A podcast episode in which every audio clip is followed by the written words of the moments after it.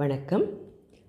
ஒவ்வொரு முறை படித்தாலும் கம்பன் படித்த சில கேரக்டர்ஸ் டிஃப்ரெண்ட் பெர்ஸ்பெக்டிவ்ஸை கொடுப்பாங்க. அதில் ஒருத்தந்தான் ராவணனுக்கு தம்பி, விபீஷணனுக்கு அண்ணன் கும்பகர்ணன். ஒரு உன்னதமான பாத்திர படைப்பு. கும்பகர்ணனை பற்றி கம்பன் சொல்கிற ஒவ்வொரு பாடல்லையும் ஏகப்பட்ட லெசன்ஸ் கற்றுக்கணும். எல்லாத்தையும் இந்த ஒரு மெசேஜில் அடக்க முடியாது. ஒரு சில விஷயங்களை பற்றி மட்டும் பார்க்கலாம். இன்றைக்கி கொஞ்சம் நீளமான பதிவாக கூட போகலாம். தன்னோட அண்ணன் மேலேயும் தம்பி மேலேயும் அளவு கடந்த பாசத்தை வச்சுருந்த ஒருத்தனாக தான் கம்பன் கும்பனோட பாத்திரத்தை படைச்சிருக்கான். அவன் ஒரு பெரிய வீரன், பல வெற்றிகளை கண்டவன், தியாக சீலன். இதையெல்லாம் புரிஞ்சிக்காம தூங்குறவங்களுக்கெல்லாம் உவமையாக்குற அளவுக்கு மட்டுமே அவனை பற்றி பேசுகிறோம் இல்லையா?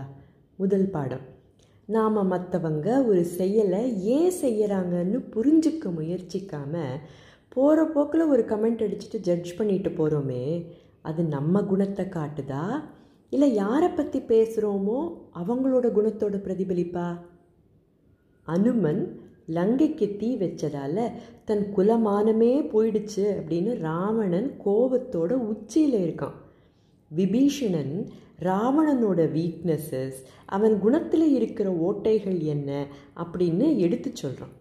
அடுத்த லெவல் கோபம் ராவணனுக்கு. எந்த அளவுக்குன்னா, விழி எதிர் நிற்றியேல் விழிதி, என் கண்ணு முன்னாலேயே நிற்காம போ அப்படின்னு விரட்டுறான். கம்பனின் கும்பனும் தான் ராவணனுக்கு எத்தனை அறிவுரை சொல்கிறான் தெரியுமா? இது தவறு, அது செய்யாத அப்படின்னு படித்து படித்து சொன்னானே. ஒவ்வொரு பாடலும் அழகு. சரி, அறிவுரை சொன்னால் பிடிக்குமா? மானிடர் இருவரை வணங்கி மற்றும் அக்கூனுடை குரங்கையும் கும்பிட்டு இதையே ரெண்டு பேரும் செஞ்சுக்கிட்டு போங்க அப்படின்னு விபீஷணையும் கும்பனையும் பார்த்து கத்துறான் லங்கை வேந்தன். பாடம் ரெண்டு, யாராவது நம்ம புகழ்ந்து பேசினால் சந்தோஷப்பட்டு ஏற்றுக்கிற மாதிரி வீக்னஸஸை எவ்வளவு நல்ல விதமாக சொன்னாலும் ஏற்றுக்கிறது சுலபமாக இருக்குமா இல்லை கஷ்டமாக இருக்கா? அதிலிருந்து நம்ம என்ன பாடம் கற்றுக்கணும்?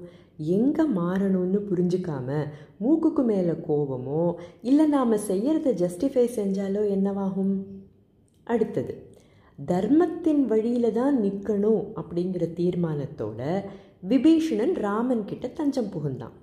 செஞ்சோற்று கடன் கழிக்க கும்பன் ராவணனுக்காக போர் புரிந்து மாண்டான். இது கதை. இப்படி மட்டுமே சொல்லிட்டு போயிருக்கலாமே, கம்பன் அப்படி பண்ணலையே. தன் அண்ணனுக்காக போருக்கு போகிறான் கும்பன். போர்க்களத்தில் எதிரணியில் தன் அன்பு தம்பி, தவறு செஞ்சிருக்கிற அண்ணனுக்காக போரில் ஈடுபட வேண்டிய கட்டாயம். கம்பனின் கும்பனோட மனநிலை எப்படி இருந்திருக்கும் அப்படின்னு யோசிச்சு பாருங்கள். இதை ஏன் கம்பனின் கும்பன்னு இந்த இடத்துல ஸ்பெசிஃபிக்காக சொல்கிறேன் அப்படின்னா, வால்மீகி ராமாயணத்தில் போர்க்களத்தில் விபீஷணனும் கும்பனும் சந்தித்ததா ஒரு காட்சியே இல்லை. கம்பன் அவங்கள ஏன் சந்திக்க வைக்கிறான் அப்படிங்கிறத வேறு ஒரு சந்தர்ப்பத்தில் சொல்கிறேன்.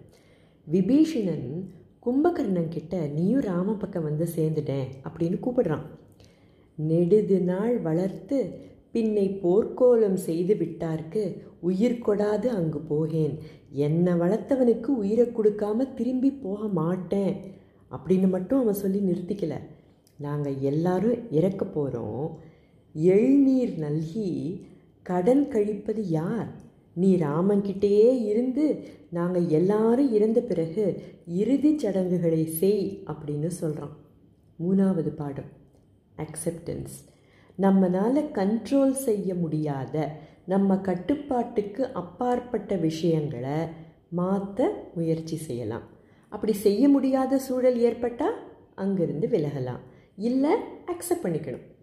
விபீஷணன் விலகினான், கும்பகர்ணன் அக்செப்ட் பண்ணிக்கிட்டான். நாம் கற்றுக்க வேண்டிய பாடம், நினச்சபடி ஒரு விஷயம் நடக்கலைன்னா எத்தனை பேசுவோம் எத்தனை புலம்புவோம், சொல்லி பார்க்கலாம். நடக்கலைன்னா விலக முடியாத சூழல் ஏற்பட்டால் அக்செப்ட் பண்ணிக்கிட்டு அடுத்த வேலை என்ன செய்யணுங்கிறது பார்க்க வேண்டியது தானே சரியான வழி.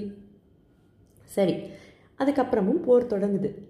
இவனோட பிரம்மாண்டத்தை பார்த்துட்டு இவன் யார் அப்படின்னு ராமன் விபீஷணன்கிட்ட கேட்குறான். ஊன் உயர்ந்த உரத்தினான், மேல் நிமிர்ந்த மிடுக்கினான், தான் உயர்ந்த தவத்தினான், வான் உயர்ந்த வரத்தினான். இது விபீஷணன் தன் அண்ணனை பற்றி பெருமையாக ராமன் கிட்ட சொல்கிற வார்த்தைகள். அண்ணனுக்காக செஞ்சோற்று கடன் கழிக்க தான் இறக்க போகிறோன்னு தெரிஞ்சுக்கிட்டே கும்பன் போருக்கு வந்திருக்கான் அப்படிங்கிற விஷயம் ராமனுக்கு புரிஞ்சதும் அவனோட கைகள் நடுங்கினவான். வள்ளலும் மலர்கரம் விதிர்புற்றான் அப்படின்னு சொல்கிறார் கவி சக்கரவர்த்தி. போர் நடக்குது, கும்பனோட உயிர் போக போகுது. ராமன் கிட்ட கும்பகர்ணன் என்ன சொல்கிறான் தெரியுமா?